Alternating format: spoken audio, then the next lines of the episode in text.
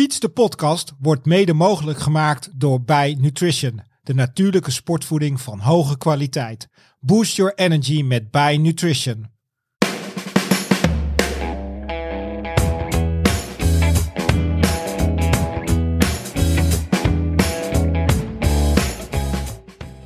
Maar ik kan laten zien nu dat je ook uit de put kunt klimmen. Wat, wat in theorie dan heel knap zou zijn. En dat is echt precies wat de dag erna gebeurde. Want uh, op Denka had ik gewoon een hele goede dag. En ik anticipeerde slim en ik was goed. En ik ging er gewoon voor. Ja, je was supergoed.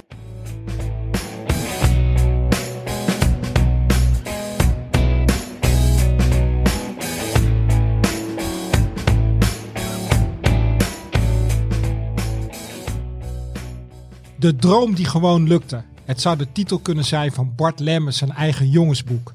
Een wonderlijk verhaal wat begint bij de luchtmacht en waar fietsen nog bijzaak was.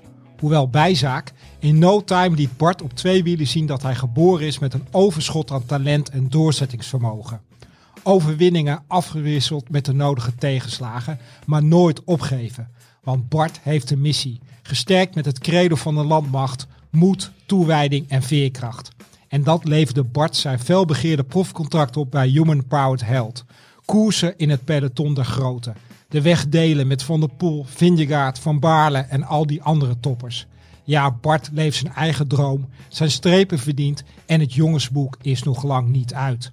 Luisteraars, het is de hoogste tijd dat Bart Lemmers zijn verhaal vertelt en zijn levenslessen en fietslessen natuurlijk met ons deelt. Natuurlijk ook aan tafel Michael Kerkhoff en ik, Herman van Tilburg. Veel luisterplezier. Goedemorgen Bart, Michael. Goedemorgen. Fijn dat, Goedemorgen. Dat jullie er zijn. Hey, um, Bart, waar kom je net vandaan? Ik uh, kom uh, nu, nu, van huis. Ja. En uh, gisteren teruggekomen uit België voor de laatste wedstrijd van het seizoen. Ja, hoe, hoe was dat? Want je hebt twee koersen achter elkaar gereden in het weekend. Ja, ik had eigenlijk een soort van Belgische campagne.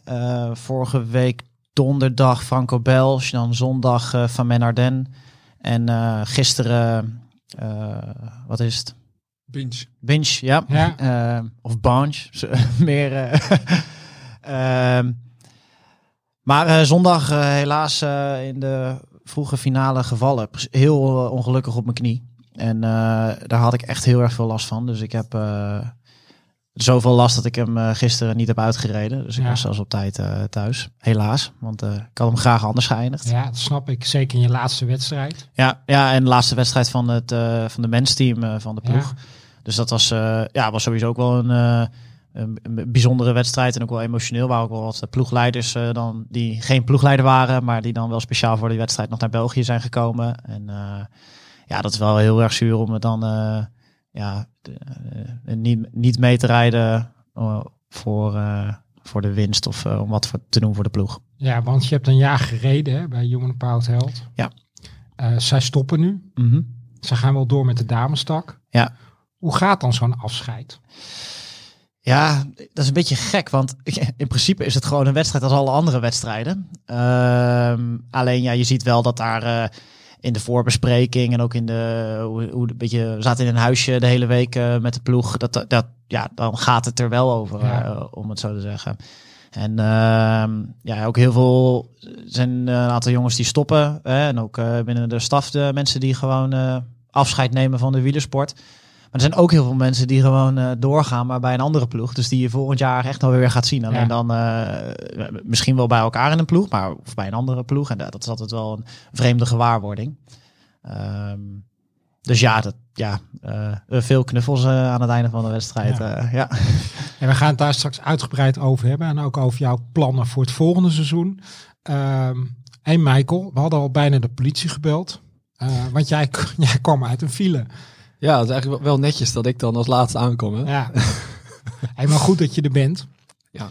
Om jou wat beter te leren kennen, Bart, um, zijn we gewend in deze podcast om je een aantal vragen te stellen waar je kort antwoord op mag geven. Hoe drink jij je koffie? Gewoon zwart. Ja, dat is makkelijk. En je hebt het vanochtend, hoe was de koffie hier? Ja, goed. Ben ik mis mee. Uit automaat? Nee, nee, nee, zeker oh, niet. ik dacht al, ik dacht, dat ben je heel snel tevreden. Bart hebben we natuurlijk gewoon getrakteerd op de, de geweldige koffie hier van onze receptie. Goed. hey, wat zijn jouw slechte gewoontes? Boah. eh jeetje, slechte gewoontes. Weet ik eigenlijk niet zo goed. Die heb je niet. Nou, dat, dat zou eigenlijk, eigenlijk zou het aan mijn vriendin moeten vragen. Die eh Nou ja. zou ze wel antwoord op kunnen geven. Als jij je dan zou verplaatsen in je vriendin, wat zou zij zeggen? Boah. Ik zou wel heel veel weten wat mijn vrouw over mij zou Ja. zeggen. hoor. Ja. Ja, ik weet Nou, niet. misschien kan je een voorzetje doen. Eentje. Heb Als je even Nou, ja, eentje. Ter inspiratie. rommelig? Rommelig. Maar ja, dat ben Ja, misschien ook al minder. Ah, het zou wel kunnen. Nee, ik ben niet. eh, mensen denken altijd dat je dan echt super gedisciplineerd bent. Maar Ja, ik laat jij- ook wel eens mijn mijn spullen slingeren hoor. eh, eh, thuis. Ja, heel Ja. ons- ja. Ja, want Ja. je verwacht natuurlijk inderdaad van ex-militair dat alles super strak geregeld Nee, nee. Ik ben, als we dan toch moeten zijn wie. eh, ik, ik kan wel eh, eh, de, de douche niet eh, schoonmaken. En Ah, ja. eh, Ja. mijn spulletjes laten slingeren. En dat soort, eh, Ja, we komen er. dat soort dingen. Herkenbaar. Ja, gewoon. eh, ik ben wel een standaard man wat dat betreft, denk ik. Hey, welke serie heb je recent gezien? Eh, gisteravond heb ik Two and a Half Men gekeken. Dat is eh, comedy, hè? Ja, dat is comedy. Ja. Sitcom. Ja, vind ik van wel. Ja, dat is een typische mannenserie, denk ik ook wel. eh, ja. Ja. Maar waarom is het de typische mannenserie? Ja, het eh, plot van de serie is een, eh een vrijgezel die jingles schrijft. En dat is eigenlijk gewoon een hele luie vent. En die heeft, een- maar die is wel gigantisch rijk. En dan komt zijn, zijn beetje sukkelige broer komt bij hem inwonen. Met, eh, die net gescheiden is van zijn vrouw. Met, eh, met een heel knullig zoontje wat eigenlijk alleen maar aan eten denkt. Ja, dat is wel natuurlijk voer voor eh, wat humor. Gewoon lekker onderuit zakken en lachen. Ja, Je ideale diner bestaat uit en met wie? met mijn vriendin. En dan denk ik een meerdere gangen waarin we niet weten wat we krijgen. En dan lekker wijn erbij drinken. Oh ja, jij laat je gewoon graag verrassen. Ja, vind ik op zich wel. eter. Ja, zeker. Zeker. Ik eh, vind eigenlijk ook alles lekker. Dus eh, ja. Je volgende vakantiebestemming gaat naar, want het is natuurlijk off-season. Dus ja, we hebben eigenlijk besloten om niet echt, eh, niet echt op vakantie te gaan. Eh, we, ik heb zoveel eh, moeten vliegen dit jaar Ja. dat we hebben gezegd van we kunnen wel wat, we gaan wel wat leuke dingen doen. Maar eh, ik zeg, ik ga nergens heen met het vliegtuig. Want ik ben helemaal moe van al die eh, vliegvelden en eh, wachten en zo. heb je enig idee hoeveel keer je het vliegtuig hebt gepakt dit seizoen? Tja, een stuk of tien keer, Ja. denk ik, is. Ja, zoiets zal het zijn. Als je naar één nummer voor de rest van je leven mag luisteren. Oh, dat, ik ben erg grote muziekliefhebber. Dus dit is een hele moeilijke vraag. Ehm, doe maar Bohemian Rhapsody dan. Van Queen. Ja, Ja, kijk, klassieker. ja daarom. Hij heeft Maar alles. luister je dan ook altijd eh, de top 2000? Ja, dat is mijn. Ik zeg altijd tegen mijn vriendin dat is mijn favoriete week van het jaar. Ja, ja. dan. Guilty Pleasure. Ja, dan eh, weinig slapen. Veel. Ah ja, dat doe je dan ook echt. Ik eh, eh, blijf op hoor. En eh, vroeger zet ik zelfs wekkers. Eh, eh, dat, als ik dan om eh, zes of zeven uur 's morgens dan nummers kwamen die ik wil per se wilde horen, dan deed ik dat. ja, Ja, dat is ik, natuurlijk nu door Spotify veranderd. Ik bedoel, nu kan je natuurlijk Nee, dat wordt nog gedaan. Want ik, afgelopen jaar was het ook. Nee, maar ook ik een bedoel, nu hoef je niet meer te wachten. Ik bedoel, als Nee, je dat een je instant satisfaction, je kan natuurlijk ieder nummer nee, maar dat is anders met de top 2000. Ja, dat zijn echt Dat diehards. Die het dan toch Ik wil dat eh, horen tijdens. Ah, ja. ja. ik, ik, dat is. Ik vind het ook raar. Ik luister ook gewoon door het jaar Radio ook, 2. zouden dus- je dan ook kunnen aantreffen in die studio? daar, daar ben ik nog nooit geweest. Dat is, en ik weet ook niet of ik dat dan eh, leuk vind. Want het hele leuke aan de top 2000 vind ik ook wel dat je een beetje verrast wordt met wat je krijgt. Dus dat je af en toe ook een wat zuurder uur hebt. Hè, want je vindt niet alles leuk. Ja, dat vind ik altijd wel grappig. Dat je, ik wil dan ook niet zien wat er komt. En als je dan naar die studio gaat. Ja, ja je zou maar net een, eh, een niet zo leuk uur hebben. Dan denk ik, ja, misschien is dat dan een mindere ervaring. Ja. En je bent er Ja. verplicht om leuk te doen daar, denk ik. Terwijl je ook gewoon thuis lekker, lekker gewoon kan luisteren. Oliebolletje. Ja, gewoon daarom. Een beetje daarom. sompen, speten soms. De laatste. Beschrijf de rest van je leven in vijf woorden. Jeetje. Ja, we gaan hier niet voor de Dat makkelijke zijn, eh, vragen, nee. Bart. En kort beantwoorden, dat is ook lastig. Eh profielrennen.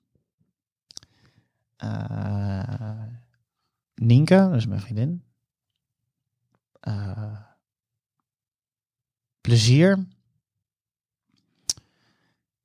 Hmm. Eh, hond. Vier. Vrienden. Nou, dat is uh, een mooi rijtje. Wel echt e e enkele woorden, hè? Ja, ja, ja. Dan kan je wel alles erin stoppen. Je bent ook bijna jarig. 14 oktober. Dan word je 28. Ja. Het is natuurlijk off-season. Je hebt je laatste wedstrijd gereden. Heb je al enig idee hoe die verjaardag eruit gaat zien?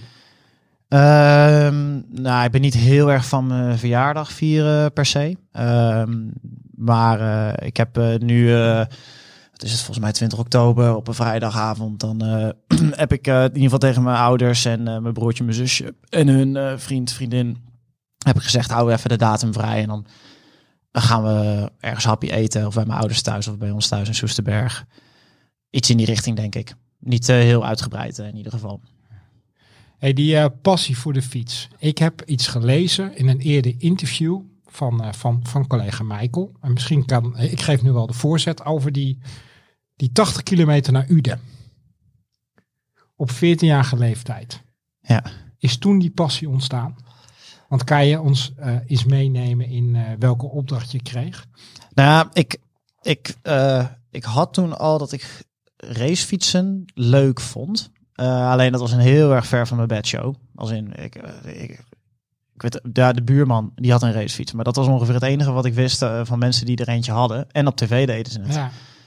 En um, ik vond het wel leuk. Ik ging ook wel eens dan, uh, het is het, s'avonds een stukje fietsen of zo. En dan een beetje lekker hard, lekker hard boren door, de, door, door Utrecht. En richting, uh, richting Bunnik ging ik dan vaak. Die weg kende ik dan, omdat ik wel eens met vrienden mee fietsen ja. die daar woonden. En uh, toen dacht ik wel eens van, nou ja, het zou, zou wel tof zijn om zo'n racefiets... Uh, ja, want je fietst dan op je gewone fiets? Gewoon op een normale fiets, ja. Gewoon ja. een stadsfiets. En um, ja, toen wilde ik een racefiets. En, maar toen zei mijn pa van, ja, die, uh, die dingen zijn best wel uh, prijzig op zich. Van ja, als je echt, je moet wel een beetje bewijzen dat je het echt leuk vindt. Ook wat verder dan een keer een, een uurtje op de stadsfiets ja. naar Driebergen en terug. Uh, dus toen uh, zei hij van, nou hier heb je een, een kaart en dan uh, kun je misschien wel naar Open Oma fietsen. En die woonde in Uden. Dus dat heb ik toen gedaan. En ehm, ja, dat was eigenlijk mijn soort van een beloning dat hij dan de helft van die fiets financierde. En, en, en als je eens teruggaat naar dat ritje, die 80 kilometer. Hoe ging dat? Nou, ik was vooral ik, ik, ik had van tevoren had ik de dorp opgezocht waar ik heen moest. Via, ja, dat was dan op het internet, maar het was dan nog, het was nog voor de tijd van echt Google Maps en zo. Ja. Dus ik, volgens mij kwam ik op zo'n soort van fietsroute site. Want uh, en daar kwamen dan die dorpen. Die, ik, wat ik me van herinner was gewoon, je zag ook gewoon Nederland en dat was helemaal groen. En dan had je zeg zes, zeven rode stippen met daar een dorpsnamen en daar moest ik dan heen. Maar uh, en achteraf heb ik helemaal die route niet gereden. Uh, want ja, dan uh, lag dat dorp 25 kilometer verderop, maar dat stond dan nog niet op de borden. Ja, om nou helemaal op de kaart elke weg uit te stippelen leek me ook niks. Dus ja, dat was veel fietsen. En ik heb ook nog mijn pa nog wel eens gebeld. of, of mijn moeder van, god, ik sta hier bij de N, huppelepup. als ik deze richting het zuiden afrij. Gaat dat dan goed of niet? Uh, ja. Maar het was eigenlijk al een soort voorsorteren ook op, uh, op de KMA, de Koninklijke Militaire Academie. Komt dat een beetje uit het gezin, dit soort uh, um, opdrachten met een... Met een nou, valt eigenlijk wel mee. niet dat... Niet, nee, die, maar bijvoorbeeld mijn broertje en mijn zusje, die vonden dat fiets zo... Uh, ja, ze, mijn zusje fietst nu ook uh, een beetje. Maar mijn broertje ben ik ook, wel, ben ik ook mee naar Open Oma gefietst. Hij ging dan fiets van mijn vader, maar die vond niks. Ik had geen last van zijn reet. En uh, die heeft dat nooit echt, nooit echt begrepen. Um, maar ja, mijn opa die, zit, of die heeft ook jarenlang bij de luchtmacht gewerkt. Ah. en de broer van mijn opa die heeft in Starfighters nog gevlogen bij de luchtmacht. Dus wat dat betreft zit dat wel zit dat wel in de familie. Um, maar het fietsen, het fietsen echt niet. Nee, want dan heb je de middelbare school afgerond en dan kies je inderdaad voor de Koninklijke Militaire Academie in Breda. Ja. En voor de mensen die niet weten wat dat is. Dat is de officiersopleiding voor de drie krijgsmachtdelen, landmacht, luchtmacht en uh, Koninklijke Marechaussee. Ja, en uh, heb je ook de marine, maar die gaan naar het KIM en dat zit in Den Helder. Koninklijk Instituut Marine, denk ik. Ik weet het niet helemaal. Want je bent, en dat is een behoorlijk pittige studie. Ja, het is een, uh, je hebt eigenlijk meerdere mogelijkheden om daarheen te gaan. Uh, dat verandert ook wel een beetje door de jaren heen. Maar zo, toen ik daarheen ging, had je eigenlijk twee keuzes. Je had de korte officiersopleiding en de militair wetenschappelijke opleiding. En de korte opleiding bestond eigenlijk uit twee keer een half jaar achter elkaar. En daarin werd je zeg, groen geverfd en daarna klaargemaakt voor de luchtmacht. Om echt het, uh, je, ja, je beroep daar te gaan uitoefenen.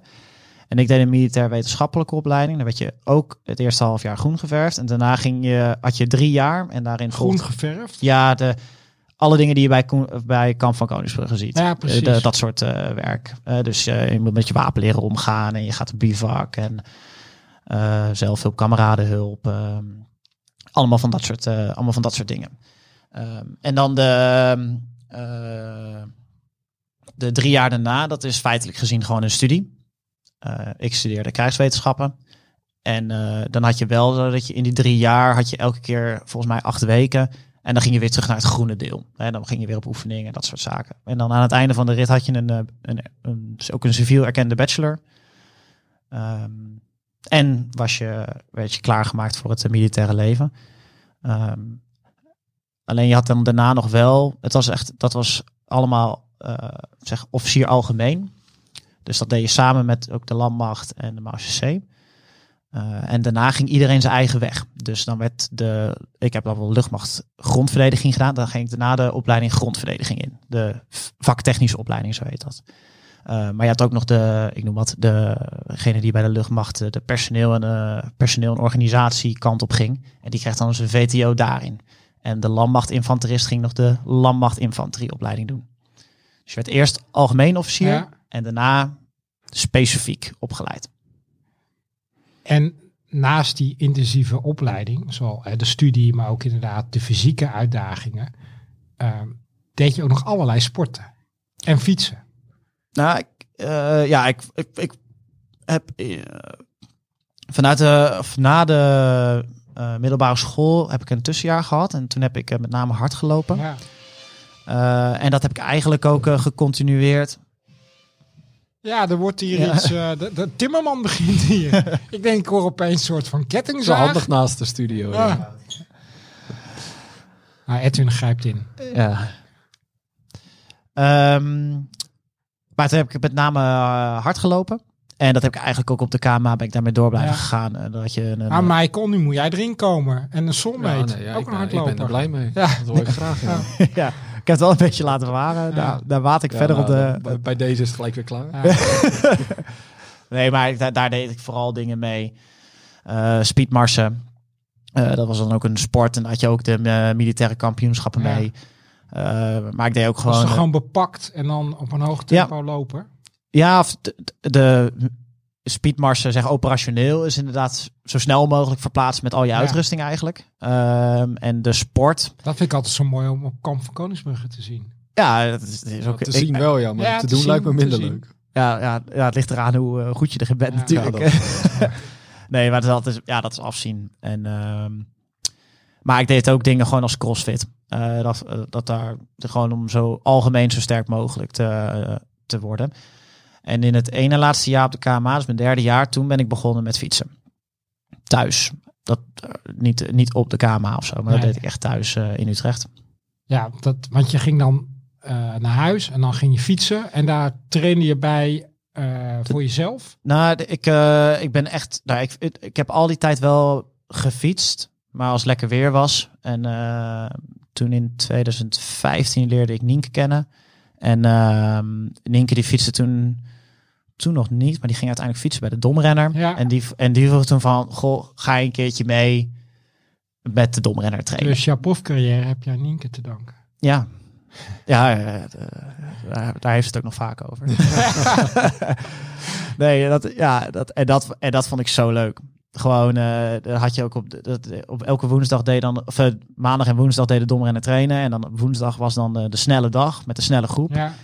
En ja, dat was je met een man of uh, acht. En dan zat je op de wegen rondom Utrecht waar uh, bijna geen verkeer was. En dan was het gewoon, lekker, ja, lekker uh, 45 rijden. Ja, dat ja. vond ik zo vet. Dat je ging toen ook vrij snel meedoen met wedstrijden. Ja. En pakte ook al gauw overwinningen. Ja, dat ging echt heel snel. En uh, daar ook toegegeven, ik startte op zeggen, het laagste instapniveau. Uh, maar ja, daar wordt wel ook gewoon al hard gereden. Exact. En, uh, en ik had gewoon, ik had het idee dat ik ook wel snel leerde. Als in de eerste koers, dan uh, gingen ze door de bocht heen. Dan dacht ik, dat kan helemaal niet. Dat gaat veel te hard. We moeten remmen. En ik heb, zeg, twee maanden later won ik wedstrijden doordat ik als hardste door de bocht nog ging. Maar ik had ook echt geen angst hoor. Toen ben nu wel wat ik denk dat het wel op het roekeloze afging uh, destijds. Ja, dat zie je misschien wel juist bij mensen die beginnen met zo'n sport. Ja, je, moet, je gaat gewoon net zo lang door totdat je de grens uh, En dat vindt. je valt. Ja. Hey, en dat fietsen, dat ontwikkelt zich dan vrij gestaag. Hè? Uh, tijdens je, je, periode op de KMA, maar ook daarna. Ja. Hè? Want ook in jouw, in jouw werkzame leven, hè? na, na de KMA en als pelotonscommandant ja, ja, ik had eigenlijk, als je het in 2018 ging van de KMA af, en, maar ik ben eigenlijk toen het hele jaar geblesseerd geweest aan mijn knie. Uh, Hoe deel je daarmee? Want je bent een enorm trainingsbeest volgens mij. Nou, dat was echt, uh, dat was echt geen leuke tijd. Want ik, had, ik, ik was dus niet alleen geblesseerd aan mijn... ja, ik was ge zo geblesseerd aan mijn knie dat ik ook echt maanden gewoon last had met zitten, uh, lopen, et cetera. Het, het, is ook heel raar als in de exacte oorzaak van die pijn is nooit uh, gevonden. Maar het is wel overgegaan, gelukkig. Maar daar word je echt niet gelukkig van. En met name niet de. En dan fietste ik drie weken niet en dan ging ik weer een keer drie uurtjes fietsen. Dat ging wel. Dan ging ik de dag erna uh, weer fietsen en dan had ik zoveel pijn. En, en dan wist ik gewoon van ja, het, het gaat weer gewoon minimaal drie weken duren dat je niet kunt, uh, voordat ik fatsoenlijk kan fietsen. Ja, dat was echt, uh, nou, dat was gewoon kloten. Hoe ben je van dat knie, knieprobleem afgekomen? Weet ik niet tijd. Het is echt minder geworden. Ik heb wel, ik heb uh, verschillende fysio's gezien. Uh, daar ook verschillende oorzaken gevonden. Dus mijn bekkenstand die niet helemaal goed was. En een spier waar altijd heel veel spanning op stond. En mijn enkel die niet helemaal mobiel was. Allemaal dingen die niet helemaal klopten. En dat werd dan beter gemaakt. En, maar het ging niet beter per se. Totdat ik eigenlijk, ik denk dat ik volgens mij op een gegeven moment een hele maand gewoon dacht van nou, bekijk het maar. Uh, en uh, de pijn ging uh, weg na verloop van tijd. Dus ja, een klein wonder voor mijn gevoel. Ja. Maar ja, het ging uiteindelijk goed. Want dan gaat het goed. progressie in het wielrennen. En dan kom je ook opeens van de domrenner bij West-Friesia terecht. Ja. In 2020. Nee, het was eerder. Het was zelfs tweede, 2017 begon ik dus bij de sportklasse amateurs. Ja. Dat ging hartstikke goed. Uh, daar won ik dus ook best wel wat. Dus de logische stap was inderdaad om naar de elite te gaan. Maar dat kon niet bij de domrenner. En toen ben ik naar, uh, in 2018 naar West-Friesia gegaan. Um, maar ja, wat ik al zei, toen was ik geblesseerd. En toen 2019, toen zat ik... Uh, 2018 en 19 zat ik ook in die vaktechnische opleiding. Ja, die was echt heel zwaar. Ja, dat want dat is gewoon 40 uur werk, hè? Ja, of eigenlijk wel meer zelfs, want dat stopte echt niet. Het mooie was aan die vaktechnische opleiding is dat je, je had een soort van schoolpeloton, uh, noemden ze dat dan. Dus ik was samen met vijf andere officieren en volgens mij hadden we iets van 80 of 90 mensen, uh, onderofficieren en uh, manschappen onder ons. En we waren eigenlijk al een soort van functionerend peloton. Als in, je was ook echt al verantwoordelijk voor iedereen en wat je ging doen. Um, maar ja, dat is dus gewoon, uh, dat is vijf dagen lang 24-7. En je had dan wel weekend gelukkig. Maar die, die, vijf dagen kon je eigenlijk al niet echt trainen. Uh, en in het weekend uh, had je af en toe wel eens kunnen fietsen. Maar af en toe was je zo vermoeid. Ja. Dat, ja, dat zat er gewoon, dat dat er niet in zat. ik heb ook wel wedstrijden gereden hoor, in ja. 2018 en 19. Maar dan moest ik echt acht van Maartensdijk, zo'n criterium in de buurt. Ik fietste hem gewoon niet uit. Ik was gewoon, ik was gewoon echt niet goed. Um, maar dan kom je volgens mij in contact ook met Jelme Nuiten. Ja, dat is eigenlijk 2007. Die fietste al bij de domrenner. Ja. Um, en, en die, ja, die, die komt van de domrenner en fietste al bij West-Friesia. En die zei van, hey, moet je niet, uh, wil je niet uh, bij West-Friesia komen fietsen? En hoe, hij heeft je volgens mij ook geholpen om beter te worden. Ja, Kijk, uh, Jelmer is gewoon uh, in 2017 een maatje van me geworden. En daar hebben we super leuk mee gehad. En in 2018 en 19 en 20 ook mee in de ploeg gefietst bij West-Friesia. Um, maar uiteindelijk, uh, eigenlijk elk jaar was er ongeveer wel wat. totdat ik in 2021 klaar was met pelotonscommandant zijn. Zat er ook nog corona tussen? Ja, en, maar ik was, ik, ik, ik was klaar met pelotonscommandant zijn. Ik hoefde niet meer in het weekend te werken. Ik hoefde geen nachtdiensten meer. En toen heb ik tegen Jelmer gezegd, Jelmer, vind je het leuk om uh, gewoon uh, als twee vrienden te kijken van, uh, want hij, was, hij is ook bewegingswetenschapper en wielertrainer. Wil je eens kijken met mij hoe ver ik kan komen op het NK tijdrijden? En dat hebben we, wat is het, een maand of vier, vijf gedaan voor het NK tijdrijden. Maar dat was natuurlijk ook omdat er het was toen corona, dus er was ook verder helemaal niks, toch? Nee, er was echt geen enkele andere wedstrijd. Stip. Ja. ja, dat was. Ja, we hadden het plan gemaakt in januari. En ja, dat was inderdaad midden in de een soort van de tweede coronagolf. Ja. En uh, ja, dat, uh, dat ging uh, toen in één keer hartstikke goed. Ik reed echt, ik reed echt super hard. Voor, althans, nou, en, en hoe hard ik eerder reed. Ja, en als je daarop terugkijkt, hè, want dan zeg je, ik, ik had toen opeens de tijd hè, om, om het serieus aan te gaan pakken. Uh, welke dingen ging je anders doen? Naast het feit dat je meer tijd had en minder hoefde te werken. Nou, ik, ik ging gewoon uh, serieus, uh, serieus trainen. Eigenlijk. Als in, ik fietste daarvoor ook echt wel. Maar alleen ik fiets, deed gewoon alle dingen die ik leuk vond. En dat betekent ook wel eens heel hard fietsen. Ja. Maar er zat echt totaal geen gedachte achter. En toen, ja, toen begon eigenlijk gewoon het, oké, hoe ziet een standaard trainingsweek eruit voor iemand die ook een fulltime job heeft? Dus s'avonds uh, na het werk twee uurtjes fietsen met blokjes en in het weekend twee lange duurtrainingen doen. Min of meer. En verder samen heel veel aan die fiets gesleuteld. Dat die fiets ook, de snelle banden erop, goede ketting erop, grote voorblad, goed stuur erop. allerlei, alle, alle, alle marginal gains aftikken. Bracht hij jou die dingen bij? Of was je daar zelf ook al mee bezig met inderdaad uh, het fine-tunen van de fiets? De Jelmer heeft me dat wel, denk ik, uh, bijna allemaal geleerd. Als in, ja. Uh, ben je een materiaalfreak? Nu wel. nou, ik weet nog wel, Jelmer die had een, ook een Excel-sheet gemaakt. En dan met gewoon even de, de berekeningen van uh, hoe hard fiets je bij deze luchtweerstand, met deze band, met deze CDA, uh, eh, bla bla bla. En toen, zei, toen kwam daar een getal uit, het stond volgens mij 51 of zo. En toen, toen zei hij, ja, dan fiets je dus 51 per uur. En toen dacht ik, toen zei ik tegen Jan, ik zeg, ben je niet goed in je hoofd? Ik zeg, ik, dat gaat me niet lukken. Maar ja, dat was dus uiteindelijk met alles bij elkaar wel zo. Dus ik, als in, ik fietste, ja, je, wordt ook, je weet ook wel wat beter. Maar met name zo'n tijdrit. Dus als je alle uh, boxen uh, aftikt, ja, dan kom je een heel eind. Dan rij je dus met een uh, nog niet eens zo'n absurd vermogen best wel snel hoog in de 40. Ja. En dan is er opeens die dag, het NK tijdrijden in 2021 in Emmen. Ja. Dan moet het opeens gebeuren. Ja, ja die dag ging, ging heel veel goed eigenlijk. Ik, uh, het was super warm. Dat wat ik er nog van weet. Het was zo warm dat ik mijn hartslag was knijterhoog met inrijden. Ik heb toen uit mijn beeld van mijn Garmin gehaald. Ik dacht van. Ja, hoe hoog was die? Ja, echt. Eh, ik heb normaal gesproken een hele lage hartslag eigenlijk. Uh, maar volgens mij had ik al, als ik dan rustig fietsen, was het al 150. Terwijl ik normaal, als ik echt rustig fiets, is het 100. Ja. Um, dus ik, ik, dacht echt van, oké, dit is echt, uh, ik weet niet of de stress of de hit is, maar ik denk, haal het weg. En uh, toen ging ik onderweg en op een gegeven moment, ik, ik weet nog wel dat ik... Uh, heb je dan ook zenuwplasjes van tevoren? Uh, dat, heb ik wel altijd. Ik bedoel, het zijn wedstrijden voor niets hè, waar ik op acteren. Maar ik moet er echt gewoon drie, vier keer van tevoren naar de wc. Ik moet ook wel vaak plassen, ja. ja, ja. Ja, nee, je, je houdt ook wel... Uh, in de zenuwen daarvoor houdt dat altijd wel een beetje, ja. Ik krijg ook een droge mond vaak. Dat is wel echt... Het is met name in een tijd is dat heel irritant. Maar ja, ik weet, dat ik, het, ik weet dat ik het krijg. Dus het is minder. Ik ga er beter mee om. Ik hou er gewoon rekening mee dat ik het krijg. Uh, maar ja. En dan word je opeens achter. Ja, dat was wel een grote verrassing, moet ik eerlijk zeggen. Als ik, had wel, ik wist dat ik wel meedeed voor de winst bij de, uh, bij de elite zonder contract.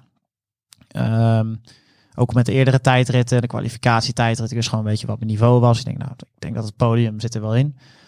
Um, maar uh, ja, ik zat gewoon niet zo gigantisch ver weg van jongens die gewoon al vol prof waren. En dat was wel... Ja, uh, Dumoulin won hè? Ja, ja die, kijk, Dumoulin die reed er nog twee minuten van me weg op een uh, tijdrit van iets meer dan een half uur. Dat, dus die was gewoon al bijna 10% sneller. Dat is ook geen schande. Nee, nee, nee, dat is geen schande. Maar ik, ik zat niet met de ambitie van, uh, oké, okay, die, ja, dat is gewoon een van de beste tijdrijders ter wereld. Maar het was wel zo dat ik dacht van, volgens mij zat ik best wel dicht op Julius van den Berg en Ieder Schelling en zo. En dat ik dacht van, wow, dit zijn wel gasten die gewoon, dit zijn geen pannenkoeken. Dit zijn jongens die kunnen echt goed fietsen. En ik kom eigenlijk nu op een dag uh, best wel dicht in de buurt. Dan was het ook wel zo dat het niet een gigantische, zo'n power tijdrit was gewoon. Uh, het was niet 40 kilometer lang, alleen maar rechtdoor. Het was ook nog best wel veel bochten. Het was super warm, een beetje technisch. Dat, lag, dat ligt me sowieso dan nog wel wat beter. Maar ja, het was wel dat ik dacht van, hey, dit, uh, en, en, een volgende stap, een bevestiging van je, van je talent. Ja, ja, alleen ik had het dus in normale wedstrijden nog nooit laten zien. Maar ik had wel door van ik rij harder dan ooit. Dat wel. Maar ja, er waren nog steeds geen uh, wedstrijden. dat was... Die kwamen natuurlijk daarna een beetje. Uh, alleen topcompetitie was volgens mij een paar wedstrijden. Ja, ja er, waren, er kwam langzaamaan kwamen er steeds meer wedstrijden. Maar er werd ook nog, ik weet echt nog dat er heel veel werd afgelast ook. Ja. Dat, uh, dat ik bijvoorbeeld de Tom Dolmans trofee in Limburg, toen wist ik van, ah, dat is echt wel wat voor mij. Dus ik had ook al een verkenning gepland. En dan werd het gewoon anderhalve week van tevoren alsnog weer afgelast. Dat was, ja, was echt geen, uh, dat was geen leuke tijd. Nee, nee maar uiteindelijk, uh, volgens mij. Hoe hield je dan die motivatie vast? Uh, daar had ik, nou, motivatie hield ik wel vast, gewoon omdat ik wist van ik rij harder dan ooit. Dus ik moet, als ik het nu, als het nu allemaal een keertje goed valt, dan moet ik een wedstrijd kunnen winnen, denk ik. Dus daar hield ik me wel aan vast, maar het was echt geen leuke tijd. Dat, dat, als ik daar nog wel eens heb eh, met Nienke over. Het was, ik had ook het idee. Uh, ik had echt het idee dat alles tegen zat. Als in, het was ook die, die zomer uh, regende het ook echt veel. En ik had veel pech met de fiets. Als in dat, dat je dan. Daar had je één rit in de regen gereden en dan was me, waren mijn. Nienke kreeg al bijna spijt als je ooit had meegenomen. ja, nou ja, bijna wel ja. Het was echt, het was echt niet leuk. En uh, wat ik zeg, ik had het idee dat op een gegeven moment alles tegen me zat, terwijl het natuurlijk gewoon onzin was. Alleen ja, op een gegeven moment een beetje zo'n negatieve spiraal komt. Ja. ja. het was echt letterlijk van, we waren we bijvoorbeeld uh, waren we op Texel, want je kon dus ook niet op vakantie nee. vanwege uh, corona, maar we waren op Texel geweest en dan was het super mooi weer voorspeld voor morgen en dan dacht ik van, nou, dan ga ik morgen trainen en dan doe ik het raam of de gordijn open en dan regende het en ja, ik had niet eens regenkleren bij me. Zo zo erg was het. En dan reden we terug naar huis en dan kwam ik er ineens achter dat de wedstrijd waarvan ik dacht dat het de week erna was of de week ervoor, was in één keer die avond. Dus ik had die ene wedstrijd kunnen rijden. Ja. En ik dacht, god, wat een, of ik had een training dan op uh, Tesla en dan dacht van, ah, weet je wat, doe ik trainingskoers hier, want je hebt daar zo'n baantje. Ik heb opgezocht op internet van, wat gaat door? Want twee weken terug ging het niet door en hadden ze dan speciaal een melding van gemaakt. Dus ja, ik kom daar dan op die dinsdagavond, helemaal niemand. Ik denk, ach, hoe is het nou mogelijk, weet je wel? Uh, maar dat kroop allemaal zo erg in mijn kop. Maar dan gaat het kwartje de andere kant op vallen. Ja, ja daarna ging in één keer alles, uh, alles fantastisch. Want hoe kom je dan van eigenlijk, ja, uh, noem het even inderdaad, een, een, hele vervelende periode in die bloeiperiode en dan die stap ook kan maken naar uh, Volkerswessels? Ja, uh, ik denk dat op een gegeven moment toen de wedstrijden begonnen, ja, hij had eerst nog het militair wereldkampioenschap eind augustus. Daar uh, won ik die tijdrit. Ja. En dat was wel, dat was echt heel tof. En dat zijn ook geen pannenkoeken, hè? Nee, nee, nee. Dat is ja, een beetje vergelijkbaar met continentaal niveau, denk ik. Uh, ja, wat je ziet vaak is namelijk dat uh, Defensie of, uh, of uh, ja, de, die hebben vaak topsportprogramma's. Nederland heeft dat niet meer. Dat kost natuurlijk ook gewoon centjes en Nederlandse krijgsmacht heeft de centjes ergens anders hard nodig. Maar bijvoorbeeld uh, de Polen en de Duitsers en zo, die hebben dat allemaal nog wel. Dus dat zijn gewoon mensen die, die, die doen dan acht uur per, werk, acht uur per week uh, een administratieve job. En de rest krijgen ze tijd om te trainen. Ja. En dan vertegenwoordigen ze de krijgsmacht op sportevenementen. Dus ja, dat zijn praktisch gezien gewoon profs. Of semi-profs, hoe je het noemen wil. Maar ja, die won ik toen. En toen dacht ik wel van, uh, oké, let's go nu. En uh, niet lang daarna was Omloop Valkenswaard. Niet per se een wedstrijd die me heel goed ligt voor een lichtmanneke. Maar toen werd ik vierde tussen in de topcompetitie. En dat was een beetje het hoogste niveau wat ik ooit gefietst had, voor mijn gevoel. En de weken na won ik een rode omloop. En uh, ja, toen ging het best... Dat is, ook in, dat is in België, toch? Nou, nee, Zuid-Limburg. Zuid-Limburg. Ja. Maar dat zijn ook weer de heuvels. Ja, dat, daar ging, ja, die dag was ik gewoon echt heel goed. En eh, dat parcours ligt me gewoon goed. Eh, en eh, ja, die won ik. Analyseer je dan ook, hè, want je zegt, eh, die dag was ik heel goed. En soms heb je van die dagen, Mhm. dat je, dat je ja, onoverwinnelijk bent.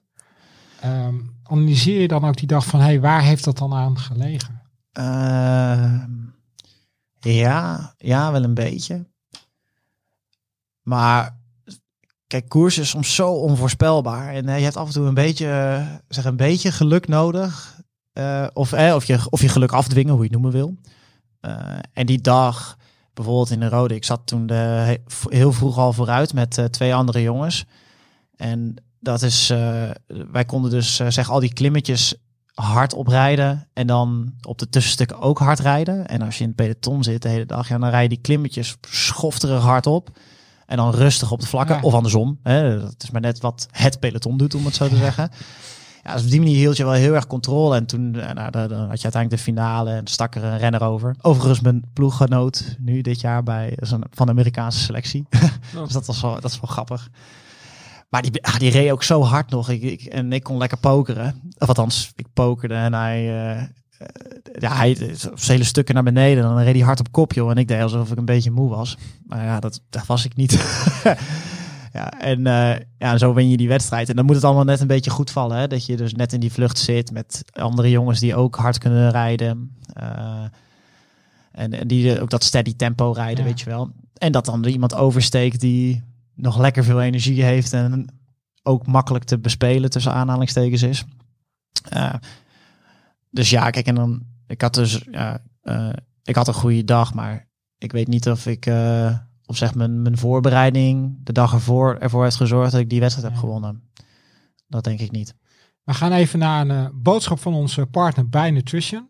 Voor je boost voor, tijdens, na het fietsen heeft Bij Nutrition een speciaal Fiets de Podcast sportvoedingspakket. Je kan deze aanschaffen voor 35 euro met een waarde van maar liefst 61 euro. Een box vol met repen, gel, sportdrank en twee soorten shots. Ga naar bij.nl slash fiets of check even de link in onze show notes en gebruik de code podcast. Hey Bart, ehm, en dan rij je opeens bij die ploeg Volkers Wessels. En dan komt er ook dat opmerkelijke NK op de Vanberg. En dan word je opeens vierde. Het ging eigenlijk nog wat aan vooraf. Ja? Iets minder goed. Dat die tijdrit, ja die Ja, tijdrit, ja, ja. dat was echt niet die, best. die mislukte. ja, Ja, Want wij hadden, eh, ja, we hadden, we hadden afgesproken voor kerst vorig jaar ergens. Toen eh, allemaal mensen die eh, vierden al kerst in gekke outfits. En eh, wij zaten toen ergens in een hoekje van de restaurant. Zaten Waar, toen, vind eh, je, waar, ja, waar in spreek Utrecht, jij af? In Utrecht ergens. ja, leuk, Dat was restaurant. Bart's idee hoor. Dus- leuk restaurantje. Ja, een leuk restaurantje. Maar daar zaten we en eh, toen, toen vertelde hij dat. Ja, ik vond het wel mooi, want jij zei toen van... Je had weer als doel van ik wil gewoon het NK tijd rijden. Je was achtste geworden. Ja. Je hoopte gewoon weer goed te zijn. Ja, ja. En toen een paar, de, eigenlijk de dag ervoor met het losrijden, toen merkte je al van... Ah, dit wordt helemaal niks. Nee, nee. Het begon op maandagavond. Maandagavond, eh, ja, ik- overwerken wil ik het niet noemen, maar ik eh, werkte vorig jaar een eh, dag in de week minder. Ja, eh, om meer tijd te hebben voor het fietsen ook. Maar mijn werk werd niet per se minder. Dus dat betekent dat ik soms 's avonds nog wel eens door moet. Of er, er was wat aan de hand. Of, en ik zat om half negen of zo zat ik nog achter de computer. En ik had achter me de, de, de tijdritfiets staan. Want die, daar moest ik dan nog eventjes rustig op gaan rijden. En toen was er nog wat mis met de fiets. En, en toen realiseerde ik me van het is nu twee dagen voor misschien wel mijn belangrijkste dag van het jaar. En ik zit hier over te werken en de concurrentie die ligt gewoon lekker. Die heeft de hele dag eh, niks gedaan. Ja. Of eh, ook een rondje gereden. En ligt lekker met zijn benen gestrekt. En dan dacht ik van, god, eh, dit, dit is toch een oneerlijke wedstrijd. Terwijl ik wel mee wil doen met deze mensen. En toen zat ik er dus mentaal al niet helemaal lekker in. En de dag ervoor, of de dag erna, dus de dag voor het NK, toen was ik thuis. En ik, ik kon niet, of ik ging niet naar huis, maar ik ging naar mijn ouders, want Nienke was ziek. Dus ik dacht, ja, dat kan ik nu, Nee. dan kan ik eigenlijk niet naar huis eh, gaan. Ehm ja, toen deed ik een rondje losfietsen. En ik moest helemaal niet hard rijden per se. Ja, althans, ik moest even een blokje richting mijn drempelvermogen rijden. En ja, mijn benen blokkeren gewoon echt. En ja, ik weet niet of je dat dan wel eens hebt gehad, maar als het echt blokkeert en je geeft daar ook aan toe van shit, het blokkeert, dan blokkeert het ook echt. Ja, mentaal ook. Ja, en dat is puur mentaal. En eh, ik ben er ook niet trots op.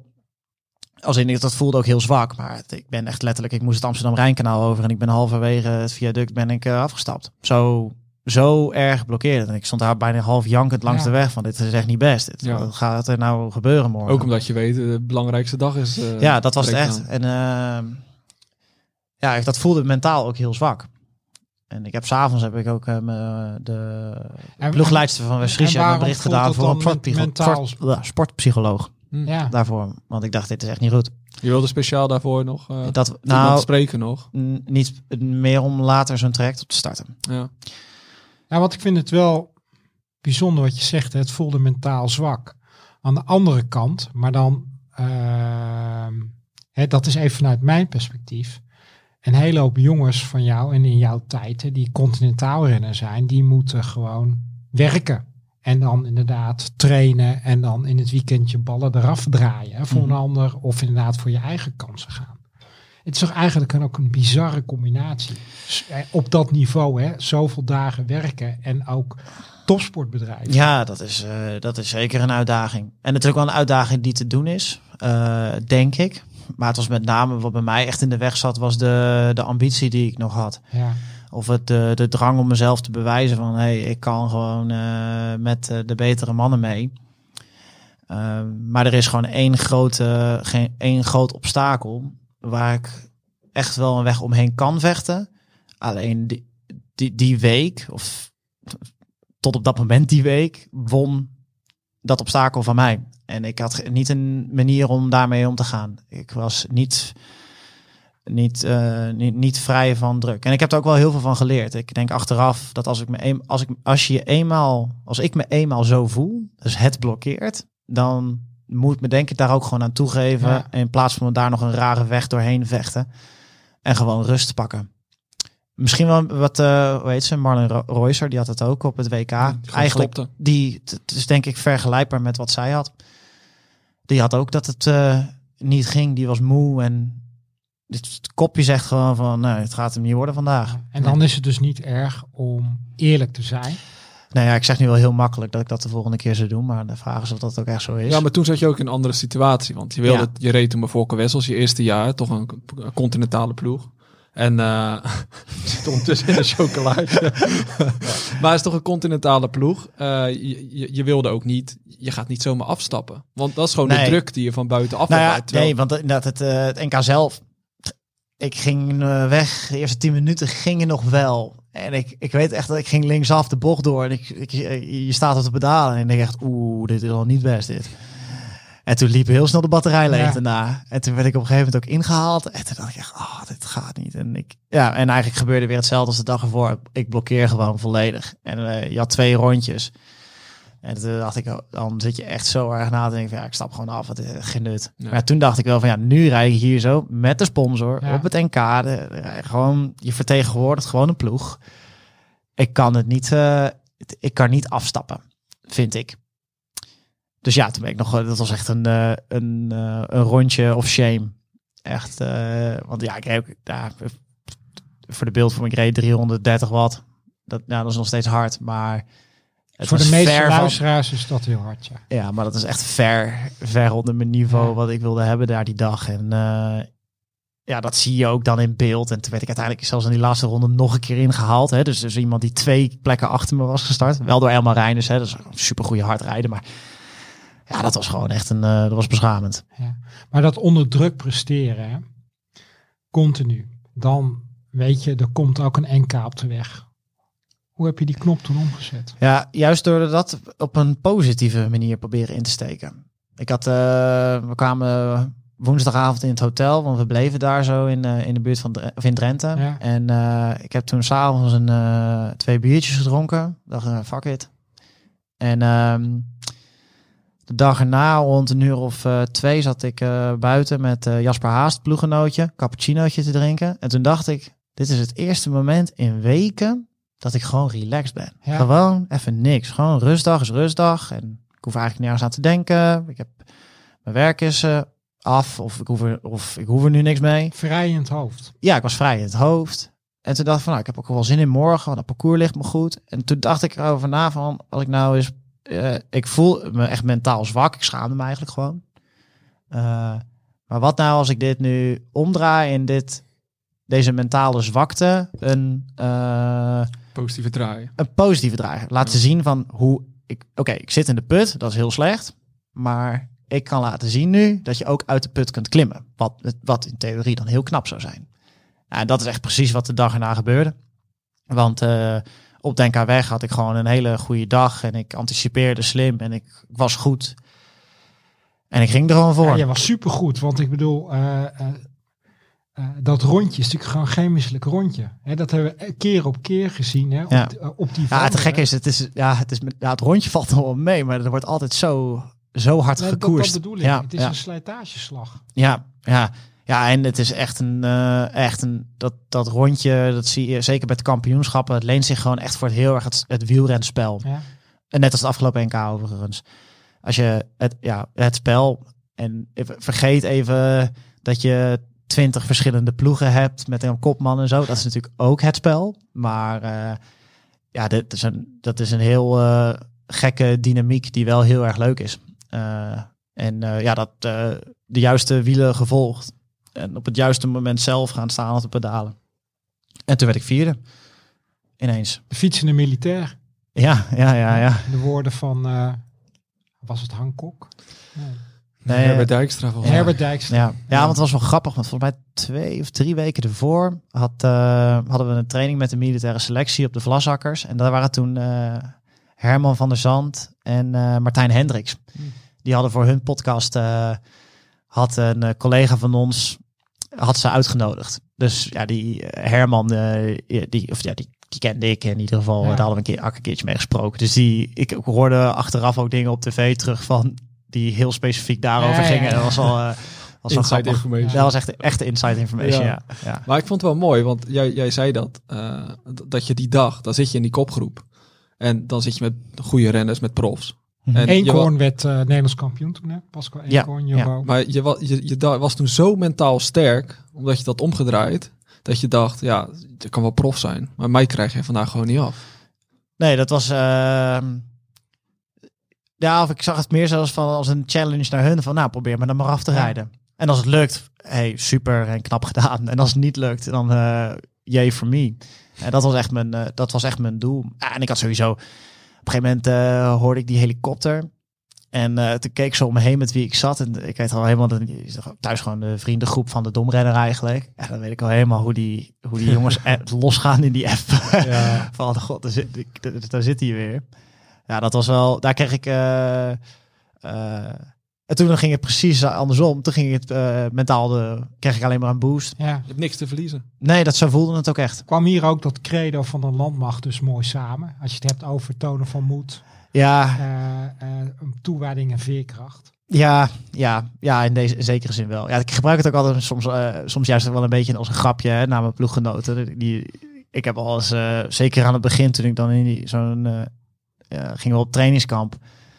En dan is het gewoon, eh, maar uitslapen niet per se. Maar voor mij voelde dat als uitslapen. Ja. Want als ik eh, moest werken, dan moest ik gewoon vroeg op. En dan zat ik een beetje met die jonge gasten, zat ik altijd een beetje te, te, te, te kloten van, god, jullie lui flikkers. Ja, Ja, ja, ja. maar echt. Dachten zij, heb je hem weer. Ja, ja, dus als ik dan ergens een keer ergens een, eh, een militaire uitspraak, om het zo te zeggen, erin kon gooien, dan deed ik dat altijd wel een beetje. Ja, maar kijk, ik kreeg hem ook wel vaak terug hoor. Als je een grote mond hebt, dan, ja, dan kunnen ze ook wel, eh, dan kunnen ook wel belachelijk maken, weet je. Nee. Maar ja, ik, ik kan er wel om lachen. En dan kom je, ehm, hè, je hebt eigenlijk die bevestiging voor jezelf eh, gekregen van hé, hey, ik kan dit ook en ik kan ook omgaan met die tegenslag. Hoe maak je dan die stap naar human powered health? Hè, dus de, de pro-continentale Amerikaanse ploeg. Ja, ehm, Want daar gaat een bijzonder verhaal aan vooraf. Ja, eh, ik eh, nou na het NK ging op vakantie, gewoon eh, relaxen, trainen, et cetera. En toen gingen er gewoon de wedstrijden gingen door en ik was gewoon op niveau. En toen, ja, toen dacht ik wel bij mezelf van oké, ik wil echt graag prof worden. En ehm, vol prof, zodat ik kan stoppen met werken en alles eruit kan halen. Want hoeveel train je op dat moment qua uren? Ja, gemiddeld iets van 10 tot 11 uur per Ja, week. En Gemiddeld. daarmee werd je dus vierde op NK. Ik fiets ook tien uur. Ja, maar jij wordt niet vierde op de NK. Verschil van talent of Ja. geen talent. Maar eh, kijk, toegegeven ook wel heel erg specifiek. Hè? Ja. Als in, eh, ik liet de- daarin echt niks aan het toeval over. Eh, want dan trainde ik soms maar 1 uur 20. Dat is in duur natuurlijk niet lang, maar ik reed mezelf in 21 wel helemaal eh, het schompers. Ja. Eh, over alles was nagedacht. En eh, eh, ik leefde niet als een.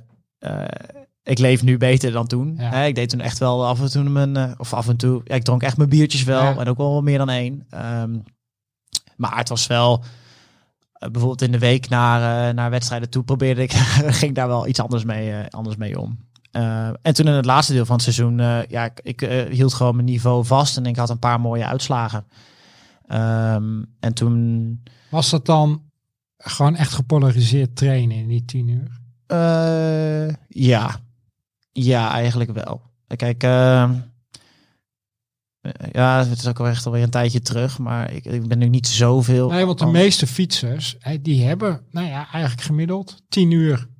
Wat ze meestal... Ja, is veel hoor. Is- Tenminste, ja, ik vind nog steeds. Nou ja, wat, wel- wat wel zo was. Is, ja, nou, het was wel zo. Ik deed dus wel ongeveer elk vrije moment wat ik had, fietsen. Ja, En dat is wel, ik vond dat best wel eh, veel, eh, een hoge, dat had wel een hoge tol voor mijn gevoel. Ik ben ook wel eens gaan vertrokken en teruggedraaid dat ik dacht van ik moet gewoon nu rusten. ja. Want ik ben gewoon moe. Kapot. Ik ben gewoon moe van het werk en ik heb gewoon echt geen zin.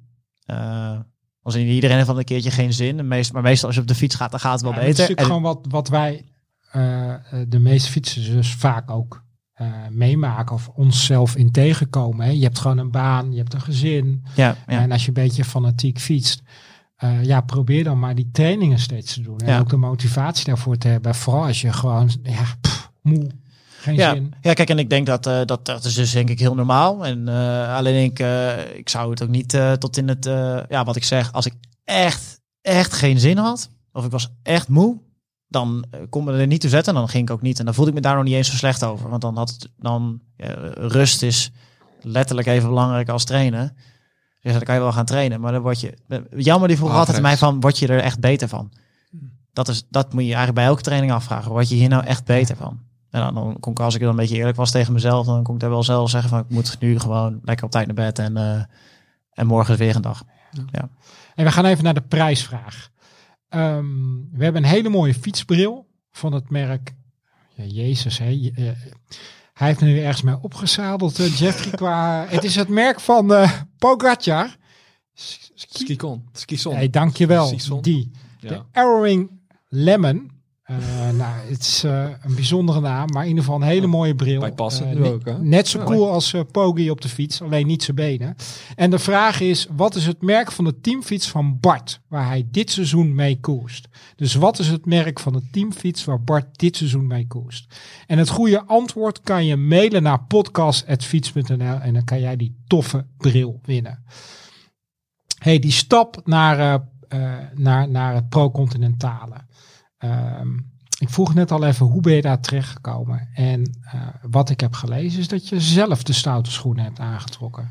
Ja, de we, eh, Nina Buisman, die fietst, eh, of die komt van, ook van West-Friesia. Dus die, die ken ik via die weg Ja. een beetje.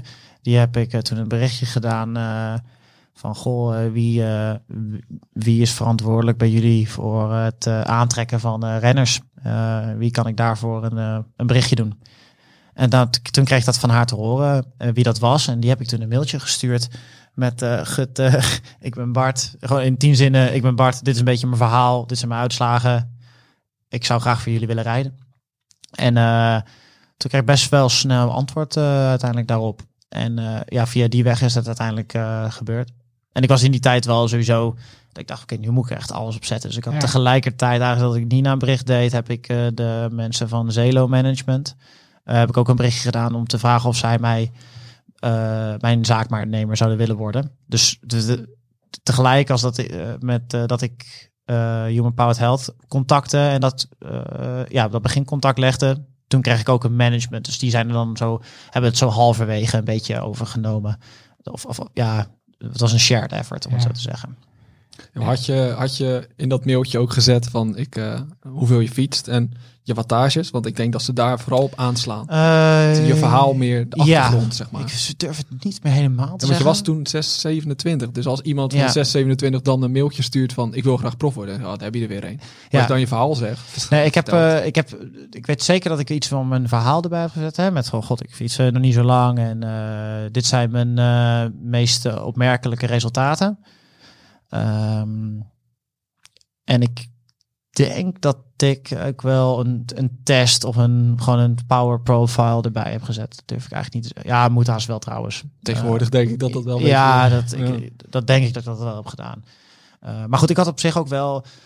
Ik had ook gewoon wel gewoon goede uitslagen. Hè? Ja. Als je eh, in die prokermesses eh werd ik derde en nog een keer derde. Eh, vierde op het NK dan. Winst in eh Kruisbreidse Elite Ja. in een etappe.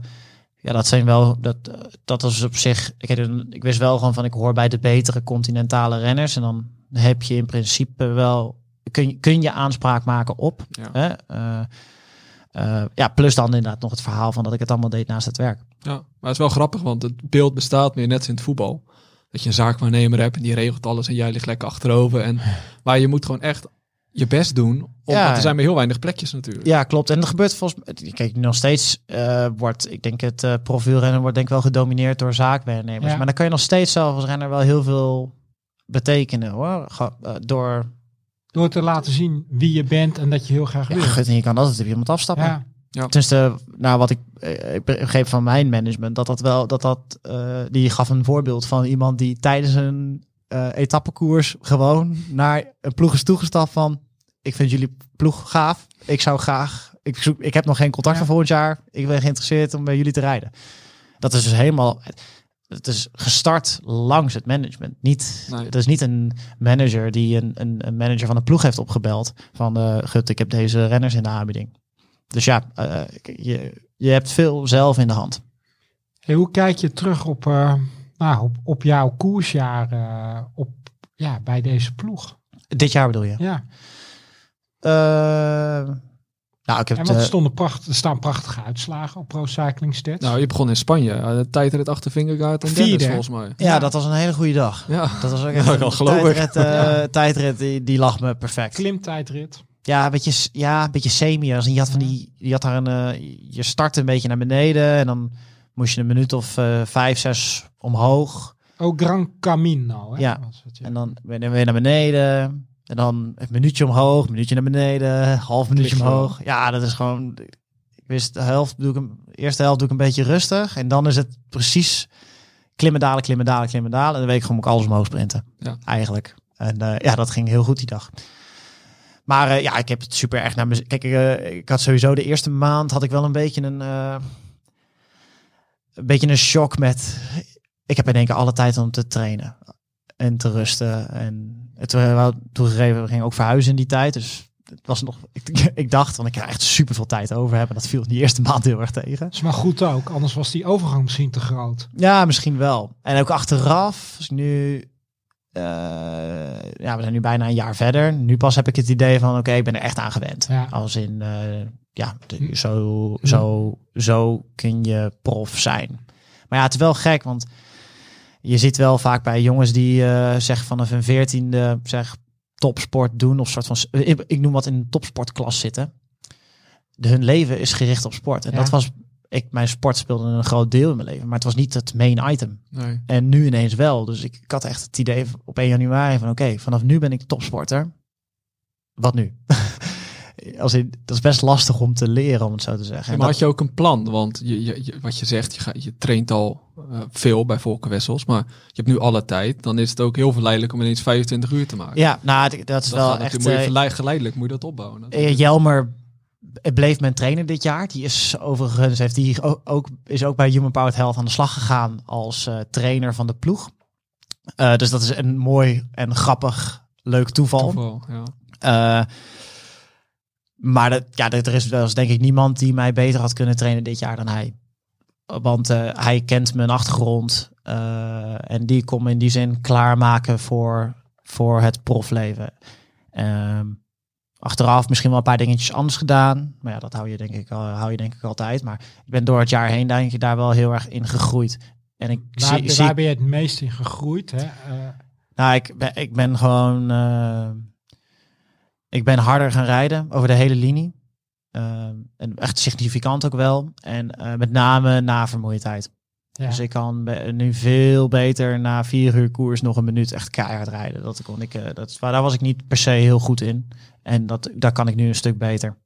Maar wat had je anders willen of kunnen doen? Nou, wat ik, wat ik merk is, ik, eh, als ik nu terugkijk met hoe, hoe goed ik nu ben ten opzichte van aan het begin van het jaar. Ik, natuurlijk, als je gewoon langer traint, dan word je beter. Maar ik denk dat ik aan het begin van het jaar misschien wel zelfs een beetje aan de, ve aan de vele kant heb gedaan. Of eh, zeg de ene week best wel veel en de andere week best wel weinig.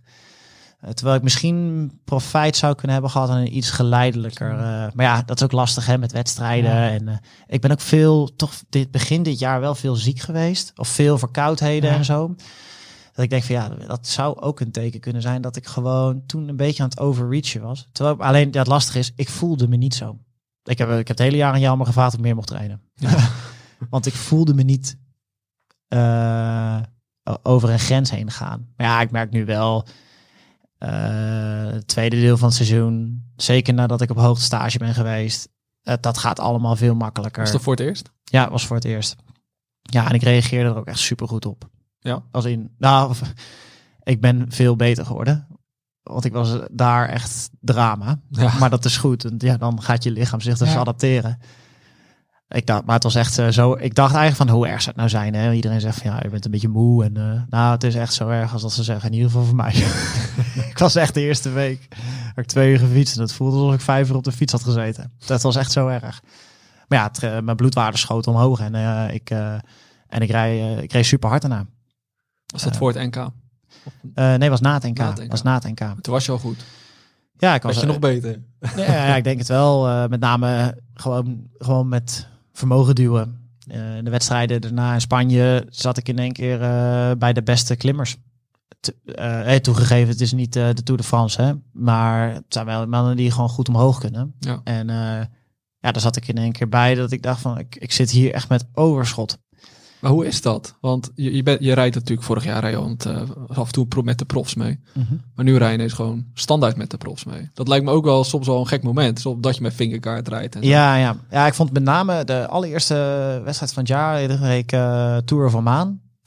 En daar had ik wel last. Ik had daar sowieso last van de hitte. Mhm. En ik denk dat ik toch nog niet helemaal klaar was voor de begin van het seizoen. Want ik had ook gewoon tot de 31ste van december nog werkte ik nog bij de luchtmacht. Hè, en dan eh, moest ik mijn trainingen om eh 7 uur s'avonds op de tax doen eh, op mijn legeringskamertje. Ja, dat, dat schoot echt totaal niet op. En toen kwam ik daar en dat was ook, dat was, ik, ik had natuurlijk vaker met de profs gereden, maar dan zat je ook nog eens in Oman. Echt totaal ander land. En dat was echt natuurlijk gewoon een soort van shock van oké, het is really happening, Ja, weet je wel. En ik was daar ook niet helemaal goed. En daar waren ook nog eens echt, daar stonden gigantisch veel World Tour teams aan de Ja. En eh, daar, daar was echt, eh daar was echt, eh, daar had ik, ik, ik- niet per se een starstruck, maar wel dat ik nog niet helemaal. Dan kon je zelf nog niet plaatsen, zeg maar. Nee, dat was echt, daar voel ik me wel eventjes in het diepe gegooid. Maar goed, dat is ook niet, ik denk dat iedereen dat heeft. Hè? Ook als, als je onder 23 renner bent die zijn hele leven heeft ingericht op bij de profs gaan rijden. Nou, die krijgt dat contract. Ja. Die heeft ook de eerste keer of op zoiets eh dat dat, dat hij misschien niet helemaal op zijn plek nog is. Maar dat groeit door, door het jaar heen groeit dat wel heel erg. Maar dat slijt denk ik ook. Je Ja, nu, is, voelt het alweer normaal om naast eh, iemand te Nee, rijden. klopt. Maar ja, het zijn, het zijn van die dingen. Kijk, overal waar je nieuw komt, is het wennen. Eh, nieuwe ploeg, allemaal nieuwe mensen. En ik keer veel meer mensen dan dat je Ja. gewend bent. Kijk, als we met Fris, Fris Frisia naar een wedstrijd gingen, dan had je een ploegleider, een mechanieker en een verzorger mee. En dat was het. Ja, en als je nu.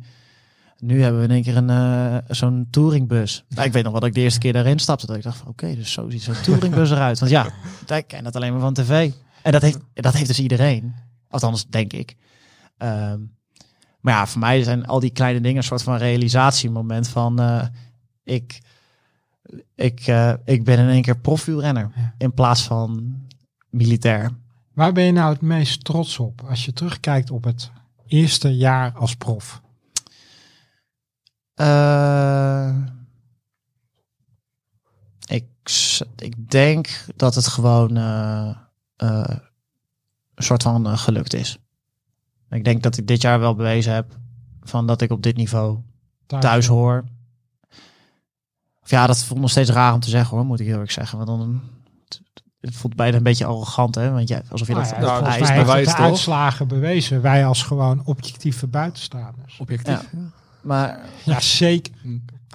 maar dat, ik denk dat dat, dat vind ik gewoon, eh, dat vind ik het allerleukste. Ja. Het, me, eh, Nienke en ik gaan trouwen volgend jaar. Gefeliciteerd. Gefeliciteerd, ja. En eh, ze had een, eh, een fotograaf eh, eh, gemaild met een eh, voor, eh, van Negel eh, voor, de, voor de bruiloft. En de, de, Cor Vos. nee, niet Cor Vos. maar eh, die vroeg van, ja, kun je, kunnen jullie gewoon eh, een paar zinnen vertellen wat over jezelf? En dat ik, ik, had het, ik las het beeldje en Nienke vertelde ze van, eh, ja, Bart is militaire opleiding gehad, bla bla. En dan drie zinnen verder staat, Bart is nu profielrenner. Dat ik, ik moest er een beetje om lachen. Ik dacht van, ja, hoe moet zo'n dame dat mailtje lezen? ja. Want die moet eigenlijk denken van, wat gemist, weet je wel. Even naar boven scrollen van, je staat in het militair is. en dat is, ja, daar ben ik gewoon wel heel trots op dat dat gelukt is. En, eh, en ik ben daar ook heel blij mee, want ik had voor geen goud die, eh, de- De die militaire, ja, die, die- nee, die weg had ik niet anders willen doen.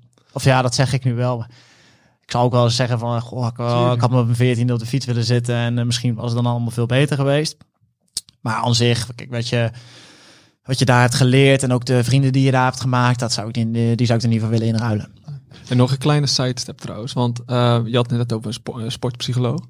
Eh, heb je die bijvoorbeeld ook geraadpleegd voordat je dit, aan dit profseizoen begon? Omdat de verwachtingen ook hoger zijn en zo. Nou, dat is dus het. eh, daar, ik twijfelde of, of ik moet, moest zeggen, want ik heb dus daarna nooit meer contact opgenomen met een sportpsycholoog, Oh? Oh. omdat het dus goed ging. Ja. En dat is en nu, als in, ik heb het idee dat door schade en schande leer je ook met je,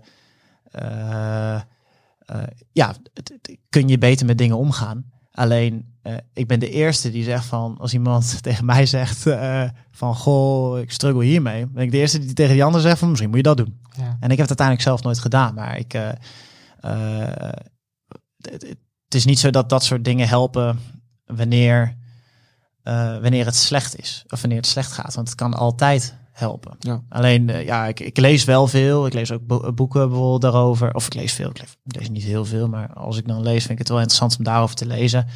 En ik heb wel gewoon het idee dat ik Heb je een tip goed voor onze luisteraars? Voor fietsers die... Hè, dit- voor heel veel fietsers is dit herkenbaar. Voor mij ook. Ehm, nou, een, een boek wat ik heb gelezen eh, is. ehm oh, hoe heet het nou? Is- Rise to the Occasion.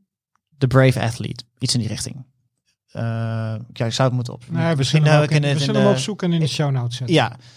Ehm, en eh, dat, eh, dat boek heeft gewoon eh, tien aspecten van sportpsychologie. En eh, ja, dat is. eh, eh, ik las het en ik zag al van, hey, acht van deze tien aspecten doe ik gewoon al. Dat, is in, dat doe je gewoon onbewust in je, in je kop. Maar het is wel een goede bevestiging van, hey, oké, Ja. het is dus ook bewezen ja. dat het werkt en het werkt zo en zo. Dat ik denk van, ah, oké, misschien kan ik het een beetje uitbuiten. En twee dingen die ik niet wist, eh, die, ja, die je wel kunnen, kunnen helpen. Ja, dat, dat, eh, eh, dat is, dan heb je niet misschien een gesprek met iemand, maar je kan wel aan, jou, aan de, de mentale kant eh, gains pakken. En als je het dan hebt over volgend jaar. Want we hadden het al even over, over dat de ploeg stopt. Hoe kijk jij naar volgend jaar? Nou, ik, ehm, kijk, ik had een tweejarig contract, maar omdat de ploeg stopt, moet ik dus op zoek naar een andere ploeg. Ja, En ze ik- gaan door met, wel met de, de vrouwenploeg. ja, ja, de vrouwenploeg gaat wel door, maar de mannenploeg, eh, ja, die heeft gisteren de laatste wedstrijd eh, gehad, helaas. Hoe kreeg je het horen? Via een online meeting? volgens Ja, mij, via een online meeting. Ja, eh, echt, het is typisch zo'n bericht waarvan je erbij al ziet hangen met eh, iedereen moet erin zitten en eh, er werd eh, veel op gepusht van eh, Je moet erbij je moet zijn. erbij Ja, het is zijn. altijd beter dan dat je het via wielenflits verneemt. Ja, zeker. dat zeker. Ja, of dat het alleen maar een gerucht is Ja, via ja, wielenflits, ja, maar dan ja, steeds meer half ja. bevestigd Ja. lijkt. Ja. Eh, of in ieder geval voor 80 procent. Ja. Nee, ehm, eh, ik, ja, ik, heb moeten, een, ik ben op zoek naar een, eh, een nieuwe ploeg. En eh, er, is ook echt wel, er is echt wel wat interesse. En ik ben eh, nu eh, in gesprek. En dat, eh, ziet er, eh, dat ziet er voor nu goed uit. Ehm, alleen, eh, ja, kijk, het blijft de wielrennerij. Dus eh, voordat ik mijn eh, handtekeningen ergens onder zet, ben, ik, eh, ben ik van niks zeker. Ja. Dus laten we hopen dat als deze podcast uit is, Dat er witte dat rook is. dat het al bekend is. Ja, dat eh, hoop ik toch ook wel. Ik hoop eigenlijk, eh, ik had het eigenlijk deze week al willen weten van deze ploeg waar ik nu mee in gesprek ben. Eh, Maar de fusie is nog niet rond. nee, dat, Nee. niet een van die Nee, twee. dat, zorgt voor, voor veel onrust in het peloton en ook allemaal neveneffecten. Ja, nee, 100 procent. Het is echt een. eh, het is zo'n wereld waar alles afhankelijk van elkaar is. Ja. En eh, de, de plekken zijn echt schaars. Ja, en als er dan nog een ploeg tussenuit valt.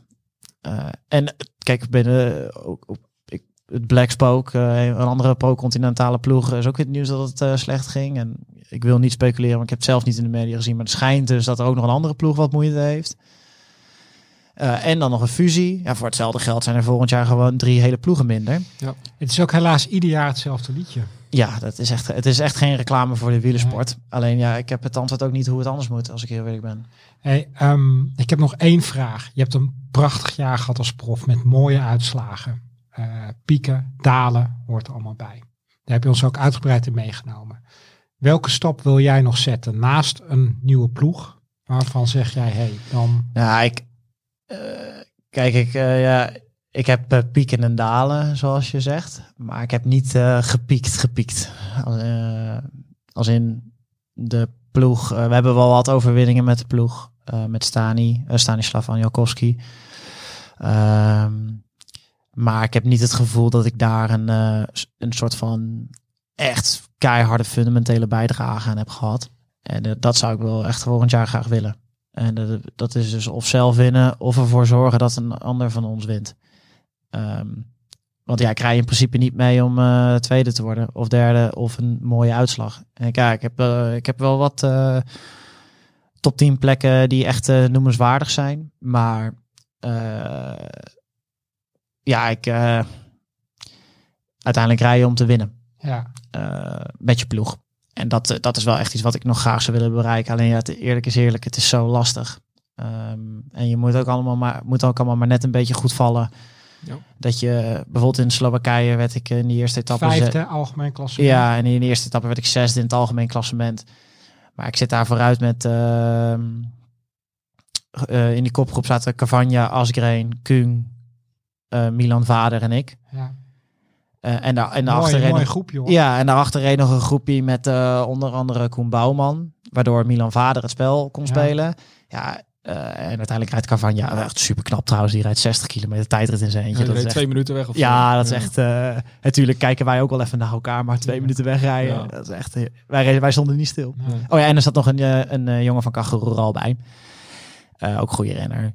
Maar um, dan zit je dus echt in een goede situatie. Maar ik denk dat ik die wedstrijd nooit gewonnen had. Want dan zit je daar met twee jongens van Quickstep. En, ja. en Milan Vader met Koen, Koen Bouwman achter hem. Ja, ja op welke, dat, het wielrennen is ook het spel, hè?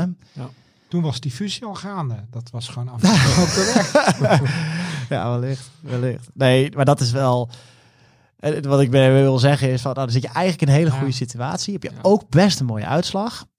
Uh, ook, ook al is het maar tussen aanhalingstekens op 2.1 niveau. Maar um, ja, uiteindelijk rij je daar om te winnen. Ja, ik, ik, het was, eh, je kan honderd scenario's in die koers uh, uittekenen. En ik denk dat ik er in uh, misschien eentje, als het niet nog, nog minder is, maar had gewonnen. Ja. Omdat er gewoon, je zit tegen renners die zo goed zijn, die dan ook nog het spel kunnen spelen. Ja. En die ook nog goed zijn in het spel spelen. Ja, ja dat is wel, uh, dat is gewoon heel moeilijk. Het komt gewoon meer bij kijken, alleen hard trappen. Ja, veel meer. En, uh, en toegegeven, echt, ik heb nog nooit iemand echt zien ja, aanvallen in de afdaling kan. Hè? Met, uh, met bochten goed aansnijden en gewoon echt als een bezetene naar beneden. Maar die Kung die kan gewoon zelfs, die, die viel aan op gewoon op recht naar ja. beneden. Ja, ik kan gewoon bijna zijn wiel niet houden, joh. Dat is echt, uh, dat, ik, dat ik hem zie gaan. Ik denk, ach, wat een sukkel in de, in de afdaling aanvallen. ik ben gewoon bijna uit het wiel gereden daar. Ja, dat is echt die mannen zijn zo ontzettend goed. En ik heb niet, uh, die kan ik, uh, als het dan gaat om een wedstrijdje hard fietsen, ga ik die gewoon niet kunnen verslaan. In principe. Oh, althans. 1 tegen 1. 1 tegen 1. Ja. Uh, dat wordt heel lastig. Ja. Maar volgens mij een prachtige ambitie. En, eh, en er valt op veel fronten nog van alles te winnen voor jou. Eh, ik bedoel, je hebt eh, in een relatief korte tijd enorme grote stappen gemaakt. Dus, Ja, daar hou ik wel gewoon heel erg aan vast. Kijk, Ja. iedereen wordt denk ik beter jaar op jaar fietsen. Tot een hele late leeftijd, Ja. denk ik. Ehm, en ik mis een hele grote basis van zeg alles voor mijn eh 25ste. Als in wel super sportief bezig geweest. Hè? Het is niet dat ik daar me, dat ik 25 jaar lang eh, niet bewogen Nee. heb. Integendeel. nee, anders zou je hier ook niet staan. Nee, Dus, maar ik geloof er wel in dat ehm, de wet van verminderde meeropbrengst bij mij net eventjes iets minder geld nog voor de komende drie jaar. Eh, eh, ja, en ik, als ik zie ook in het peloton sommige jongens die, zo'n Felix Gal bijvoorbeeld, ja. die was, dat was, dat was een, gewoon een goede profrenner. Maar die rijdt nu gewoon in de Tour de France, reed hij in één keer in die eh, etappe alles op een hoopje. En dat is echt, dat is ongelooflijk knap. En die is ook gewoon beter geworden jaar op jaar. En Ja. daar hou ik gewoon aan vast dat dat eh, voor mij ook geldt. En misschien hopelijk net iets meer dan, dan de concurrentie. Want ja, voor de concurrentie geldt natuurlijk ook. Nee, maar daar moet je ook aan vasthouden. En eh, daar, daar houden wij ook geloof in. En eh, wij gaan je blijven volgen. Zeker. Ehm, want eh, volgens mij komen er nog voldoende hoofdstukken aan voor jouw jongensboek, eh, Bart. Ik hoop Dank je wel. Wil jij nog eh, iets toevoegen, Michael? Nou, alles is al gezegd, denk ik. hè? Ja, Ehm, ga ook genieten van off-season. gaat eh, zeker lukken. Eh, dit was Fiets de Podcast, aflevering 56 met Bart Lemme. Dank voor het luisteren en abonneer je op Fiets de Podcast via je Favo podcast app. Besteed een minuutje aan een review, want zo zijn we makkelijker te vinden. Vragen of opmerkingen van harte welkom op podcast.fiets.nl. Tot de volgende Fiets de Podcast en Blijf fietsen.